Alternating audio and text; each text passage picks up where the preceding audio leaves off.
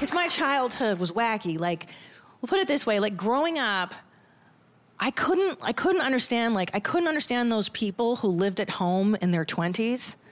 You know, like, dude, I wanted out at six, bro. I was like, where's my letter to Hogwarts? Get me the fuck out of this. You know, I would have rather lived with those bitches from the facts of life and get scissored by that lesbo Jo. Remember Jo?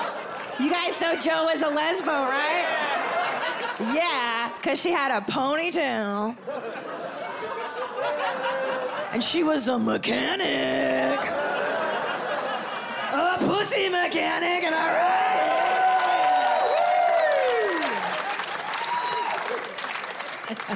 no, I, I hated my mom. I hated her so much. She was oh, it's just the word borderline and schizophrenic, which wouldn't have been so bad, but she was mean. I mean, even Bin Laden would be like, "Oh, this bitch is evil." This. I'll give you an example. When I was five years old, I was singing in the kitchen, singing, and she goes, "Oh, Kristika, you should never sing." I know. And people today are like, Christina, is it hard being a woman in comedy? I'm like, no, dude, I was raised by Simon Cowell.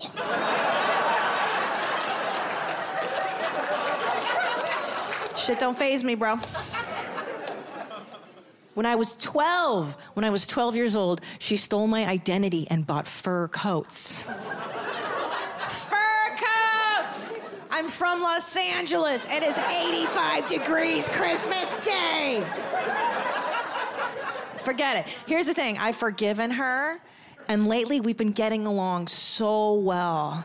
In 2015, she died.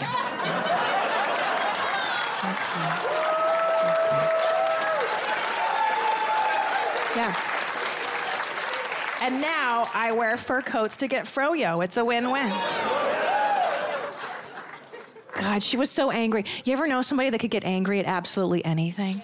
Yes, like a retail worker would be like, "Have a nice day." You have a nice fucking day.